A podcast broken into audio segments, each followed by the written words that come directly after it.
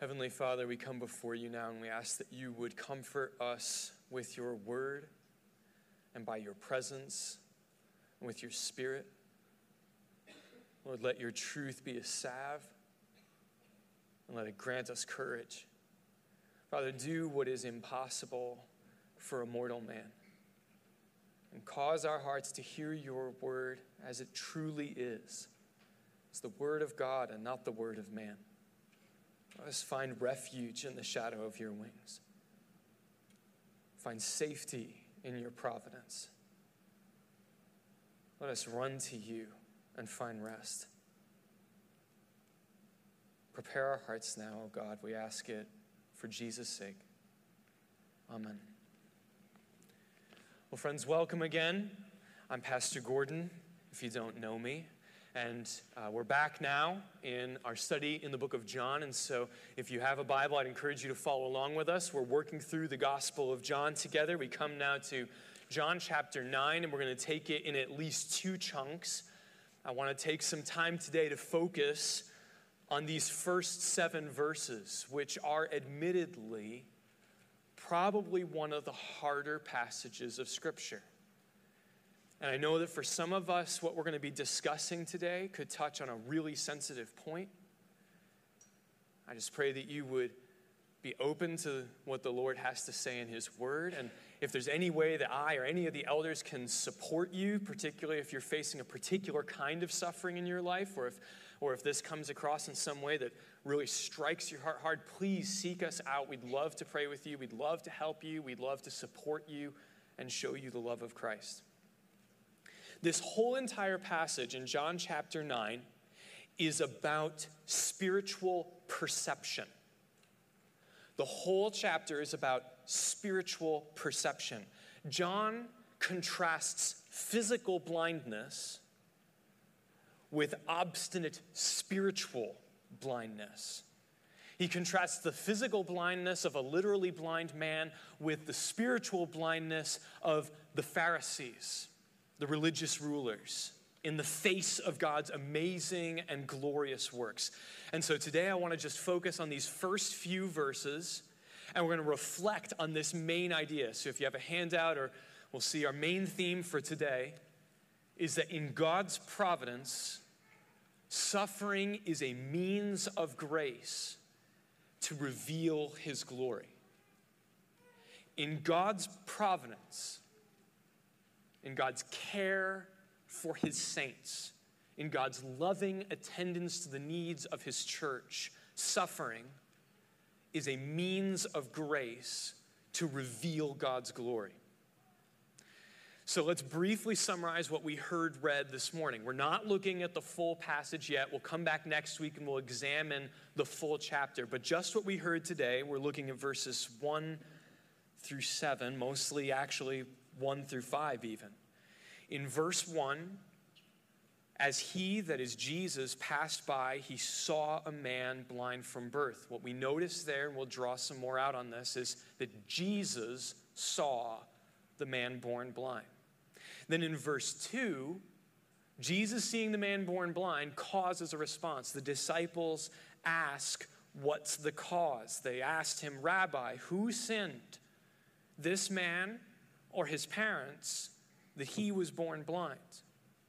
And then in verses 3 through 5, whereas we might expect any number of answers from Jesus, he gives them and us a challenging answer and then enjoins the disciples to a kind of fervent urgency. Jesus answered, It was not that this man sinned or his parents, but that the works of God might be displayed in him. We must work the works of him who sent me while it is day. Night is coming when no one can work. As long as I am in the world, I am the light of the world. Friends, this passage is one of the reasons, uh, I'm going to say, I could say this about many passages, but this is one of the passages that provides one of the reasons that I love the Bible so very much, and I hope you do too. The Bible simply does not avoid hard things. I don't know where I would be or how I would navigate even the minor suffering. And I have not really experienced substantial suffering in my life. But I don't know where I would be and how I would navigate the, even the minor suffering that I have faced if I did not have the hope and the instruction of God's holy word. So today I want to advance the argument from this text that God is not only sovereign over, but purposeful in all suffering. That God is not only sovereign over, but purposeful in all suffering, even and including the suffering that is caused by disability, even at birth.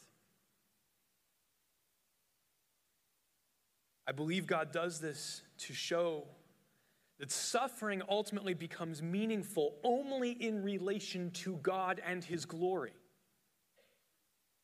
And that for the saints of God, those who trust in God's promises, suffering actually becomes a means of God's grace. It's a way that God changes His people to make them more like Him and to show them Himself and to unite them with Himself and so we're going to work through this in five steps. So the first is that we're going to notice that God really, truly sees the disabled, and so should we. God really, truly sees the disabled, and so should we. Then we're going to see that sin is the universal and immediate, but not necessarily particular or ultimate cause of disability. And we're going to unpack that sentence. It's a complicated sentence. Sin is the universal and immediate, but not, necessary, not necessarily particular or ultimate cause of disability. Thirdly, that God is not only sovereign over, but he purposefully ordains all suffering. God is not only sovereign over, but he purposefully ordains all suffering. Therefore, for suffering only becomes meaningful in relation to God and then, fifthly, we should join in the purposeful and good work of God to declare his glory. Shall we step in? First point God really sees the disabled, and so should we. God really sees the disabled, and so should we. It struck me how the story begins. Now, the main point of chapter 9, the main point of this story is to demonstrate the disabling nature of the Pharisees' spiritual blindness. That is the main point of this story. And the way that that's shown is through the example of a given man's physical blindness. That just as incapable as he was of seeing trees, the Pharisees are incapable of seeing the glory and the goodness of God. But what sets the whole story in motion is not the disciples' question, even though we're, we're probably drawn to their question. We think that's what kicks the story off, but it's not. Instead, it's Jesus' spiritual and compassionate perception. Look at verse 1. As he, that is Jesus, passed by, he, Jesus, saw a man blind from birth. Jesus not the disciples, perceived the man and he perceived his suffering. In fact, Jesus' perception of the man is going to bookend this whole story, right? If you've read the story, you know that the story concludes by Jesus going and finding the man after the man has been cut out of the household of Israel. So the bookends of this story are Jesus truly seeing and caring about this man. Now, friends, it's natural for us to avoid suffering to look the other way, literally. To sometimes this is because it reminds us of our own frailty. Sometimes when we look at somebody, sometimes because we feel guilty because the Lord seems to have given us some degree of ability that He has deprived someone else of. Sometimes it's just because we don't understand. There are many reasons, but as Christians, we are called to live differently. We are called to follow the example of Christ, who sees the disabled and the suffering and cares about them. So, scripture here is calling us, I think, passively, underneath the surface, calling us to see everyone that we meet. even and especially those that are different from us, to see them specifically as a dignified, noble creature made in the image of God. I believe that a living faith flowing from a genuine experience of God's grace enables us to offer a genuine care and support to hurting people. Obviously, this passage applies as here to physical suffering. That's the obvious implication. This man is suffering physically, but I think it would be wise for us to take a moment and remember that God sees the needs of invisible or less visible suffering. I think the principle of compassionate perception applies to emotional suffering or relational suffering, what we nowadays often call psychological suffering. One of my former congregants uh, benefited tremendously from our congregation's support for her emotional suffering. She struggled with several psychological diagnoses, she struggled regularly with depression. And one of the things she wanted the congregation to know was that part of her coming to Christ had to do with the congregation seeing her emotional needs and loving her despite her depression and supporting her in the midst of her depression. It's an invisible condition, but it's equally sorrowful. Our love helped her to understand and trust in God's grace and care.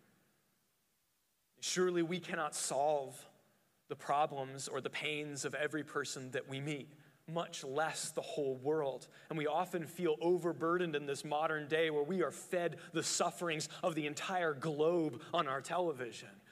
We can see suffering pervasively throughout the world. But as Christians, though we cannot solve everyone's suffering, though we can't even really, in many cases, solve any one person's suffering, we are called to be aware of it, to be concerned about it, especially the hurts and the needs of our neighbors. We think of the story of the Good Samaritan, right? Jesus tells that story to illustrate who's a neighbor, the guy that's lying in the dirt on your way to work. Like that one, that's your neighbor right there. To love those that God, in His grace, puts in our path. We're called to be the first to see the broken and the brokenhearted.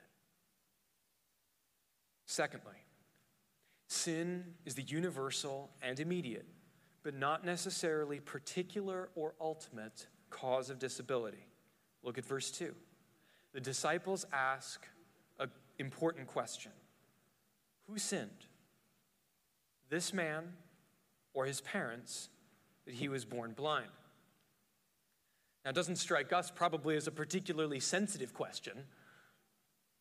It is a fundamental assumption. There are two answers here. You know, either he or his parents sinned. But it was culturally acceptable.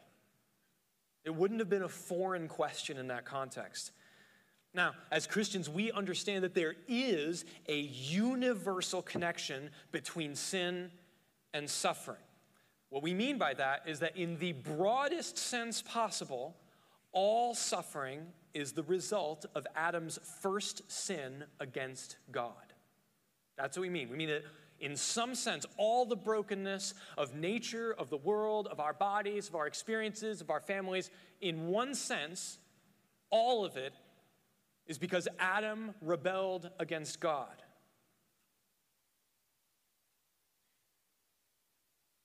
You also know that there is no such thing as suffering without any guilt.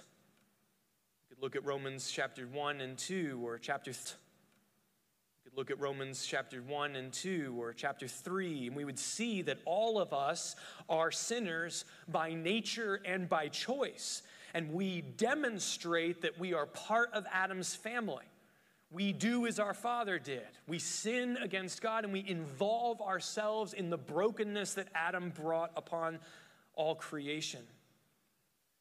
But if we step beyond that universal connection, we have to tread more carefully. The Bible does offer particular examples where individual or specific sins do indeed result in suffering. For instance, we can think of Miriam's revolt in Numbers 12 she says, has, has the Lord only spoken to Moses? Has he not also spoken to me? And the Lord strikes her with leprosy because she sinned.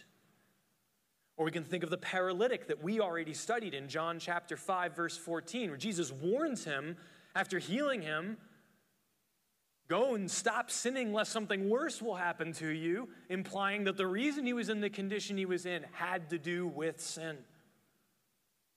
We could think of 1 Corinthians 11:30 where Paul warns the congregation that because of their failure to practice a respectful discernment about the body and blood of Jesus Christ in the, in the celebration of communion that some of them are sick and some of them have died.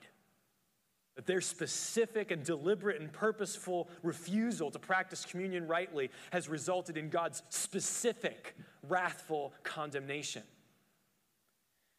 But past those specific examples, we should beware associating particular kinds of suffering as the result of specific sins. We all know, for instance, Job, the whole book to a certain extent stands and falls on this question. His friends come to him and say, Surely your suffering is because you sinned. And Job says, No, I swear, I didn't. and the book continues. So, when I say that sin is the universal cause of suffering, I mean that all suffering is a result of Adam's sin. If Adam had not sinned, and if we were not by nature involved in his sin, there would be no suffering and there would be no death. When I say that sin is the immediate cause of suffering, I mean that it is the most obvious cause when I say that it is not necessarily the particular cause of suffering, I mean that we cannot always draw a connection between one sin and resulting suffering, though that does sometimes occur. And when I say that sin is not necessarily the ultimate cause of disability, I mean that there is a deeper cause. Yes, deeper than Adam's sin. That deeper cause ultimately reflects God's sovereign purpose because Jesus denies both the options that the disciples offer him. He says, Neither this man nor his parents sinned. And instead, he supplies an answer that on the first glance is shocking, but which I think if we work with it will yield some encouraging fruit. So let's compare these sentences. The disciples say, literally, and that doesn't mean we should translate it this way, but this will help us see the grammar. Rabbi, who sinned, this man or his parents, in order that he was born blind? They're drawing a direct grammatical connection. In other words, the cause of his blindness was a particular sin, either his or his parents, say the disciples. But Jesus replies, Neither this man sinned nor his parents, but rather, and he uses the exact same grammatical construction, in order that the cause, in order that the works of God might be displayed in him, we can assume the verb, it's the same verb, he was born blind. Jesus uses an equivalent grammatical structure to clearly replace their supplied cause, sin, with a deeper, more basic, and ultimately more encouraging cause. In short, Jesus says, sin is not ultimately in control of this man's suffering or destiny. Sin is not ultimately in control of this man's suffering or destiny. Instead, God is. The deeper, the most basic, the ultimate cause of suffering is God's sovereign purpose. And that is why I am arguing that suffering becomes meaningful only in relationship to God and to His glory. If we cut God out of the equation, if we don't see God associated with our suffering, our suffering will be, in some sense, meaningless. So let's bring us to our third point then. God then is not only sovereign over, but he purposefully ordains all suffering. Now, the first question that we have to address, which is the question that probably immediately comes to our minds, or I, I hope it comes to our minds, is Is God unjust to do this? Certainly, our culture and our society would answer absolutely. God cannot be good and cause suffering. Those, those two things cannot coexist in the same sentence. So, the first point, the first subpoint here, sorry, that we need to draw out is that God is not unjust to ordain suffering within a sinful creation. We need to first remember ourselves and to remember the state of creation under Adam's sin. We need to first acknowledge that sin demands God's vengeance, sin merits suffering. And all of us, by nature and by choice, are sinners. Our sin demands God's righteous wrath. We wrongly imagine that every human is at least born innocent. Whether we inherited this from uh, John Locke, who, who argued that every human is just a tabula rasa, a blank slate on which things are written. He starts out with a clean plate. And surely small children are especially vulnerable and precious in God's sight, but that does not mean that they are free from sin. Psalm 51, verse 5 says, Surely I was brought forth in iniquity. Paul quotes that in Romans 3 as one of a list of proofs of our totally depraved nature. Sin deserves punishment, and that punishment ultimately is death in this life and hell in the next. We can see that in Genesis 2:17 or Romans 6:23 that not one of us deserves to live we must begin our consideration of a theology of suffering from that posture, or else the Bible's message will make no sense. The Bible assumes that we are all sinners by nature and choice, that God is right and just if he were to punish us.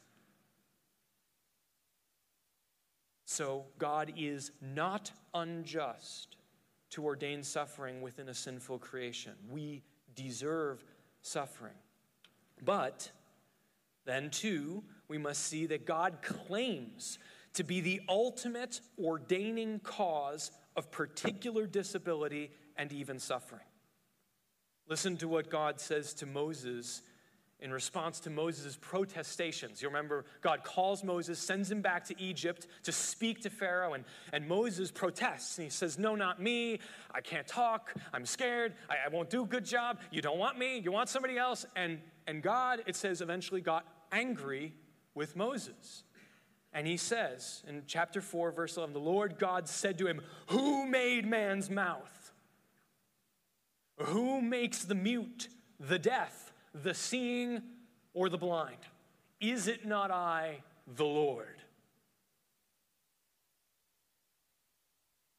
Or hear David. When David writes in Psalm 139, verse 13, For you, God, created my innermost being. You knit me together in my mother's womb.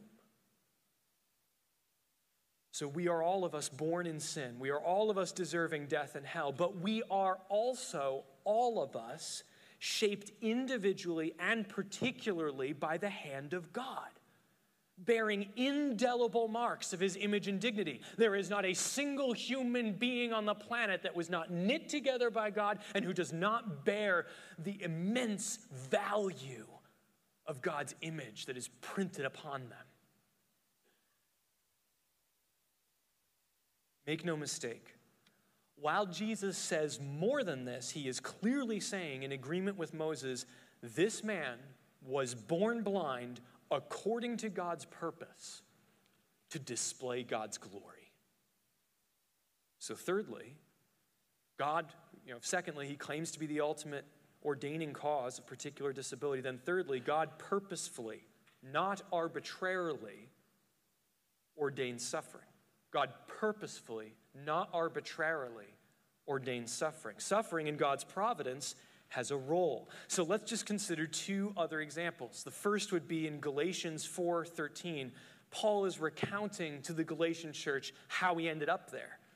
He says, "You know that it was because of a bodily ailment that I first preached the gospel to you." Paul is not crediting this as happenstance. He doesn't say, it just so happened that I happened to get sick and you happened to hear the gospel and you happened to believe it. He is saying the exact opposite. He is saying that in God's sovereign providence, God saw to it that in the overflow of a sinful creation, within the context of a broken world that is submitted under Adam's sin, I came ill so that I would preach the gospel to you, so that you would hear the gospel, so that you would know Christ. This is to indicate God has a purpose in suffering. This was, this was not something moved by unforeseen circumstances that God worked. Rather, God deliberately, purposefully evangelized Galatia. Or, second, we can think of Paul's thorn in the flesh described in 2 Corinthians 12, verse 7. Three times Paul asks to be relieved of this almost certainly physical suffering, and God's response is no. My grace is sufficient for you, and my power is made perfect in weakness, meaning God wants to show his power through the weakness of Paul. So it's purposeful. And both of these examples demonstrate that God does not merely take the occasion of suffering to advance his purposes. I say that again. He does not merely take the occasion of suffering to advance his purposes, meaning suffering doesn't just happen on a separate continuum that God happens to then try and interact with. No, God uses suffering, He ordains suffering to achieve His purpose as Paul says in Ephesians 1:11, God works all things according to the counsel of his will. Now, his purposes are not always readily apparent. Meaning, we might even say that in most suffering, it is very hard to discern God's immediate purpose. We want to ask the question, why? Why God? And we would like it if God, well, I don't know if we would like it. We think we would like it. I think I would like it. If God would say to me, no, you know, Paul, no, Gordon, my power is made perfect in weakness. My grace is sufficient for you. Oh, okay, that's what you're at work you're doing. but many times his immediate purpose is not clear. But we can infer a few general purposes from Scripture about God's purpose for suffering. In the case of those who do not believe, and friend, if you don't believe, if you're here gathered with us, welcome. Thank you for joining us. But this is an incredibly important thing for you to hear because God means to use suffering in your life to draw you to Him. In the case of those who do not believe, their suffering is a warning, a warning of the ultimate effect of sin. It's a cautionary impulse to drive them toward repentance and to trust in the only one who can and will redeem suffering on the last day. But in the case of the believer, God's broad purpose in suffering is, as here, that the works of God might be displayed. Here, this means God intended to heal this man's disability and thus to bring about a temporary end to that particular form of suffering in his life. But, friends, we know that that man also died, just as Lazarus, who was raised, did die again. And they are waiting for that eternal creation, that unending new world where Christ will give them true sight and raise them to everlasting life.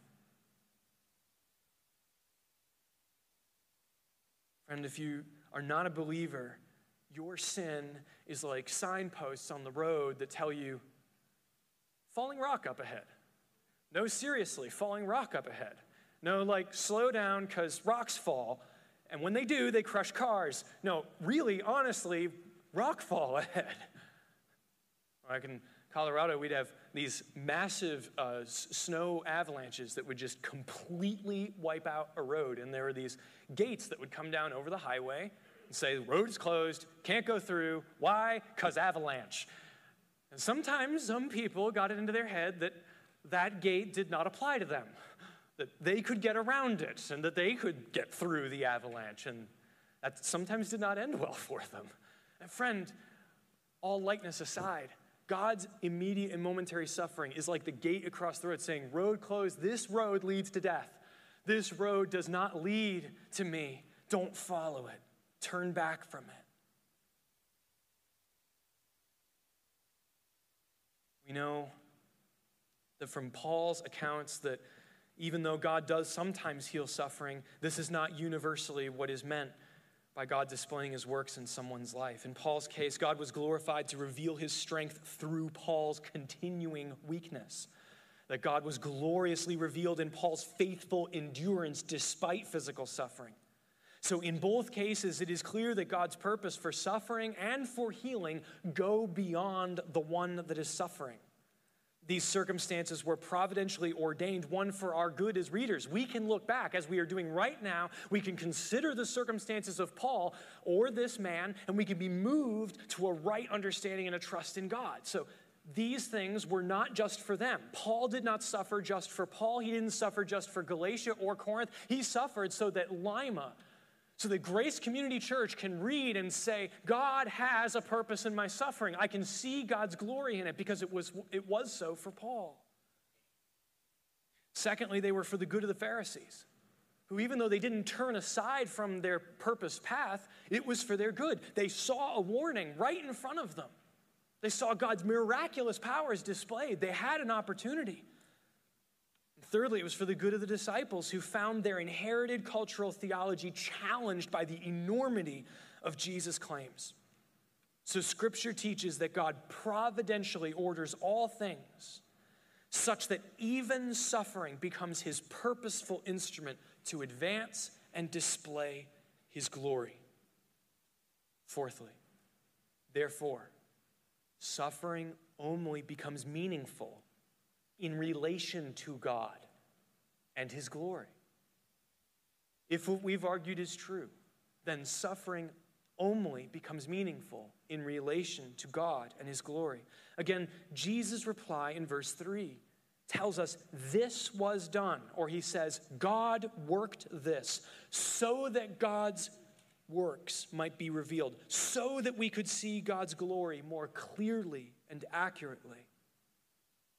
In God's providence, suffering is a painful means to put on display God's surpassing glory and our joyful dependence on Him.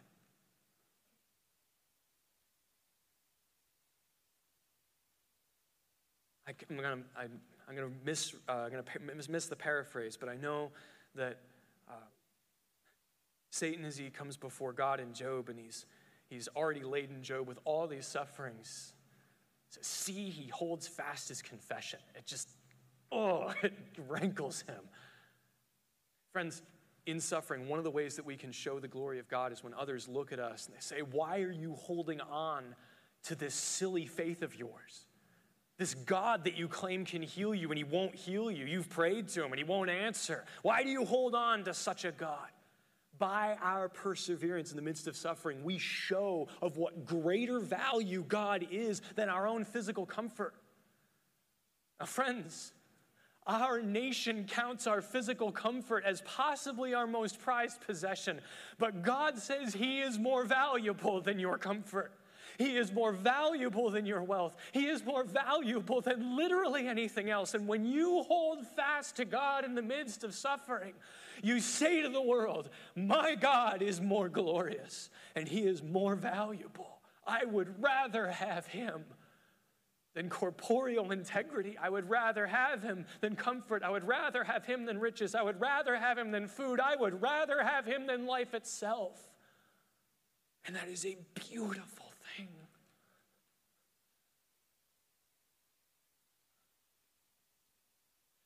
This means then that if suffering is only the immediate result of sin, but it is ultimately within the scope of God's sovereign purpose, then if we are to understand and navigate its dark waters, we must learn to see our suffering, Gordon's suffering, as within the scope of God's sovereign providence, as his instrument and not an accident.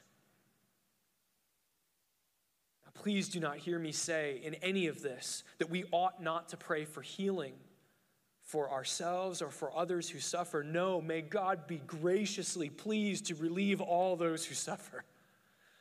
But let us not mistake the presence of suffering for the absence of God. Do not mistake the presence of suffering for the absence of God. Again, let us be taught by Paul, who regarded his physical suffering, he sought remedy but he learnt that God meant to humble him and to teach him to rely more fully on God. That God prized self control and humility higher than Paul's physical comfort.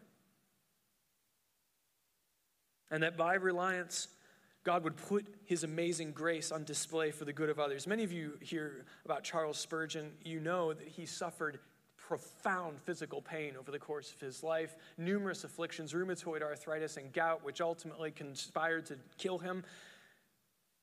He writes, When the gold knows why and wherefore it is in the fire, it will thank the refiner for putting it into the crucible. It will find a sweet satisfaction even in the flames. Because when we discern the purpose of our suffering, it leads us to godly perseverance. Suffering then is a means by which Christ draws near to us. Spurgeon goes on to preach, and it's one of my favorite sermons. He begins this morning, being myself more than usually compassed with infirmities, meaning he was feeling a lot sicker than usual. I desire to speak as a weak and suffering preacher of that high priest who is full of compassion.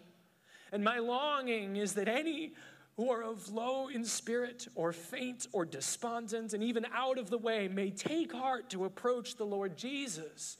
Jesus is touched not with a feeling of your strength, but of your infirmity. And down here, poor, feeble nothings affect the heart of their great high priest on high, who is crowned with glory and honor, as the mother feels the weakness of her babe so does Jesus feel with the so does Jesus feel with the poorest, the saddest and the weakest of his chosen.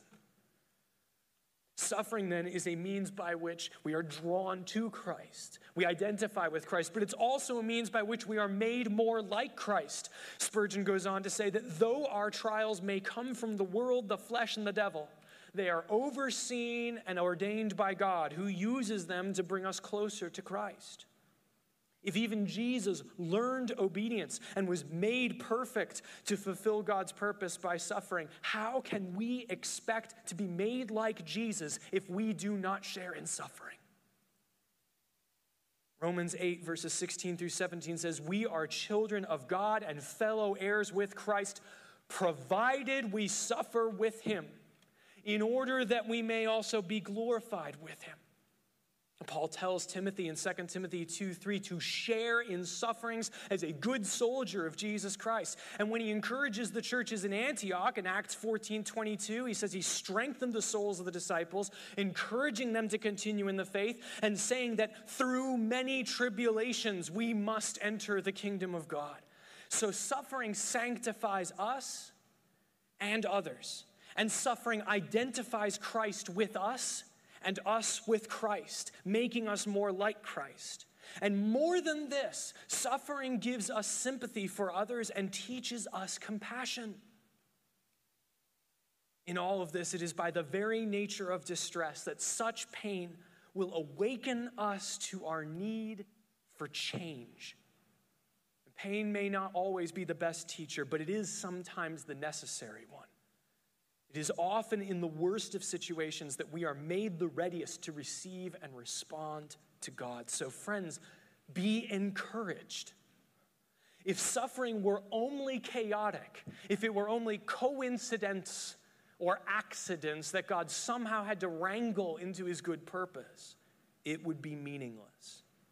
But if God's sovereign grace is ordering all things, even our suffering, then there is meaning in the madness. There is purpose in the pain. It is possible to faithfully bear up under suffering by resting and trusting in these as the prescribed remedies of an all wise and eternally good physician. I remember I had a sweet doctor in Colorado. He was a dear friend of mine. We would run and we'd pray.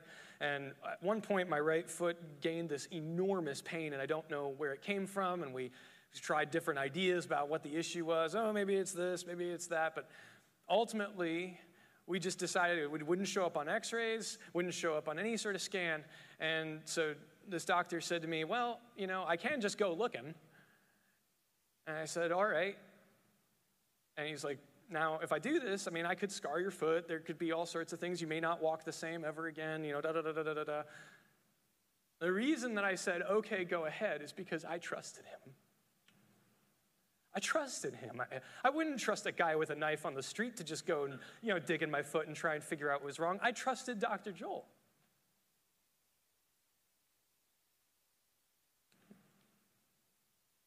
We trust the Lord.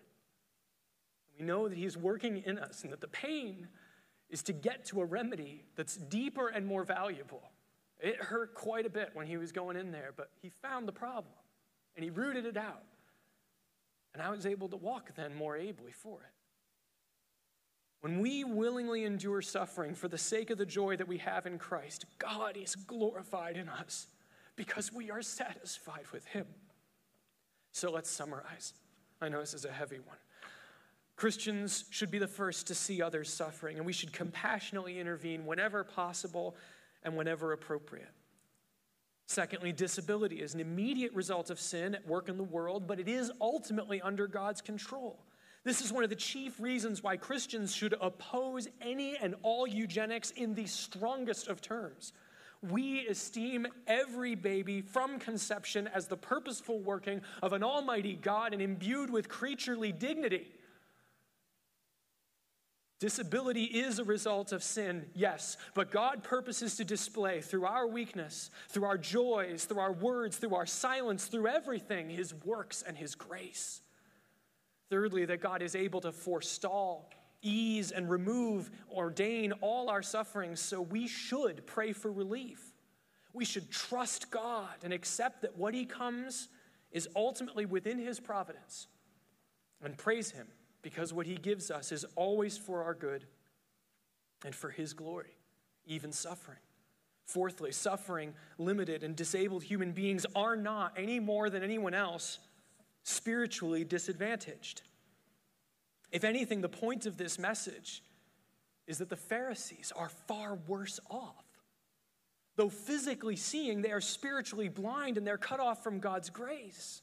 And this means that to be disabled but to have God is far better than to be whole bodied without Him. That is not to make light of disability or suffering. And I, of all people, who enjoy the right use of my body, I have to be really careful. I do not mean to make light of disability or suffering, but to declare unflinching confidence in the all surpassing worth of God, even and in spite of suffering. So, fifthly, as Christians, when we endure suffering by grace with faith, we proclaim our hope and our confidence that God will not allow suffering to endure. We proclaim that the cross comes before the crown, but the crown is coming. And if suffering is an instrument of His will in this life, it is done away with in the next. And we rejoice in the hope that God will make all things new, that He will wipe away every tear, that the gospel believing heart says it will not always be this way but God will make us whole, whether it be in this life or the next. And so, fifth and finally, we should join while we still can in the purposeful work of God to declare his glory and praise. If you look briefly at verse 4, you see, we must work the works of him who sent me while it is day. Night is coming when no one can work. Friends, God has graciously and purposefully allowed us our lives each of us with our strengths, each of us with our limitations. What are you doing with what God has purposefully given to you for the sake of His glory and grace? We were created to enjoy and display the glory of God, to redeem the time because the days are evil. Every single person that you meet is living in the dusk of their existence. We don't have the means to support every suffering person we meet. But this passage invites us to ask how am I responding to my own suffering? Do I let pain drive me deeper in dependence and delight in God? And two, how am I responding to the suffering of others? Am I faithfully and compassionately serving my hurting neighbors? Am I working while it is day?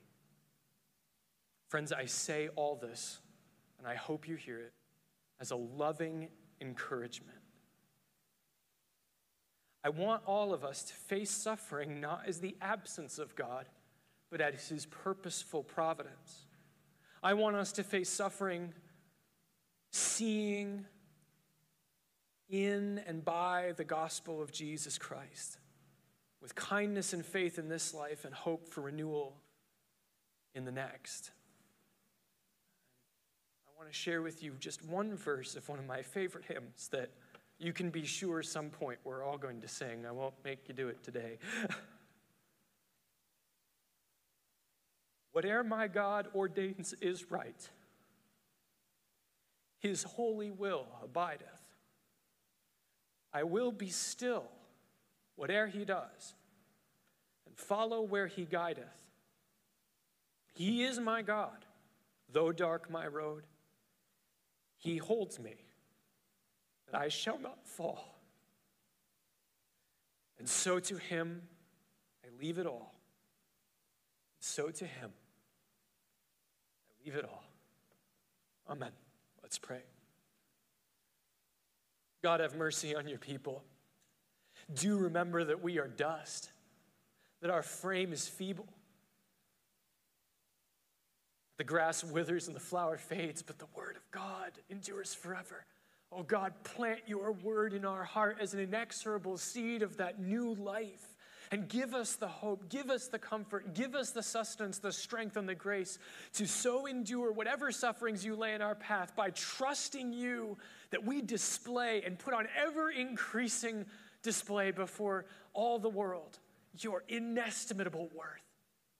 God, cause us to see your glory and to love you and to wait for that day when you will wipe away every tear knowing that you have counted every tear, you have kept them in your bottle, every tossing in the night, you know them all, and you will pay them back in the next kingdom, in eternal life. Oh God, unite us to that one purpose, and we ask it for Jesus' sake.